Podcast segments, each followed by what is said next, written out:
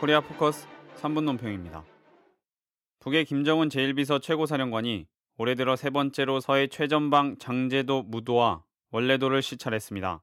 이에 대해 논평하겠습니다.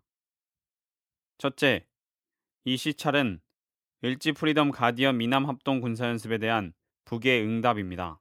이 연습 중 B-52H 전략 폭격기가 코리아 반도 상공 핵폭격 연습을 한 데 대해 북은 킹 특사의 방북을 취소하는 한편 최고 사령관의 전선 시찰로 자신의 입장을 밝힌 것입니다. 장제도와 무도는 대연평도와는 각각 6.5km, 11km 거리에 있으며 원래도는 백령도와 11km에 있는 말 그대로 최전선의 섬들입니다. 북은 최고사령관의 최전선 시찰을 통해 극동의 중동 못지않은 군사적 긴장이 유지되고 있음을 보여주었습니다. 따라서 이번 시찰에는 미국이 시리아 정부를 폭격하려는 움직임이 고조되는 데 대한 북의 대답도 내포되어 있다고 봐야 합니다. 즉, 중동에서 군사적 긴장이 고조되는 한 극동에서의 평화회담은 요원하다는 걸 보여주고 있습니다. 둘째, 이 시찰을 통해 북은 통일대전의 1단계를 서해 오도 점령을 통해 시작하겠다는 자신의 구상과 작전을 다시금 확인해 보였습니다. 이번에 시찰한 섬들 중 특히 무도에는 2010년 11월 연평도 전자포격전을 벌인 북의 해안포 부대가 있음을 주목해야 합니다. 지난해에 이어 올해도 남에서 복잡하게 진행된 NLL 북방 한계선 논란을 언제든 힘으로 간단히 정리시키겠다는 의지도 엿보입니다. 만약 북이 서해 오도를 순식간에 점령한다면 그 자체로 남의 군사, 정치, 경제적 타격은 상상 이상일 것입니다. 가령 올해 4월 외국 자본이 삼성전자를 1조가량 팔아치우자 주가가 총 20조가 꺼져버리고 말았다는 사실을 상기할 필요가 있습니다. 남은 김대중 노무현 정권이 했던 것처럼 서해 오도를 둘러싼 국부전이 절대로 벌어지지 않도록 북과 적극적으로 평화회담을 벌여나가야 합니다. 셋째, 이 시찰에는 정부원 박근혜 정권이 북과 연계된 내란음모 사건을 조작하고 있는 데 대한 북의 강한 반발을 보여줍니다.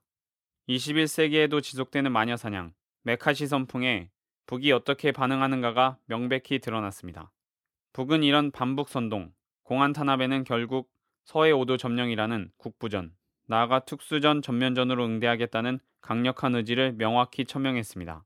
최고사령관은 장제도 무도만이 아니라 원래도까지 이어서 시찰함으로써 서해오도 점령을 통해 통일대전을 벌일 수 있다는 메시지를 만천하에 확인해 주었습니다.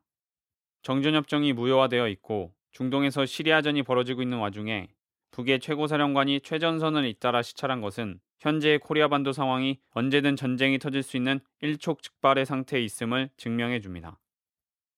박근혜 정권은 통일부를 통해 개성공단 정상화와 이산가족 상봉을 진행하고 정보원을 통해 내란음모 사건을 조작하는 이중 플레이를 함으로써 북에 혼란된 신호를 주고 있습니다. 북은 결국 박 정권의 실제 행동으로 드러난 이중적인 모습에 최고사령관에 잇따른 최전선 시찰, 그것도 서해 세계섬 시찰로 임의의 시각에 서해 5도 점령의 국부전이 벌어질 수 있다는 최강의 경고로 응답했다고 할 수 있습니다. 하여 박 정권은 지금이라도 자신의 위험천만한 양면 전술을 시급히 시정하여 내란음모 사건 조작을 중단하고 모든 구속자를 석방하는 동시에 우리 민족끼리의 기치를 들고 민족공조, 6.15 공동선언, 14선언 이행의 길로 조건 없이 나서야 합니다. 그렇지 않을 경우에는 남에서는 유신 독재 부활에 반대하고 민주주의를 수호하기 위한 촛불이 들불로 타번질 것이며 북으로부터는 언제든 서해오도 점령이라는 국부전이 발생할 수 있음을 명심해야 합니다.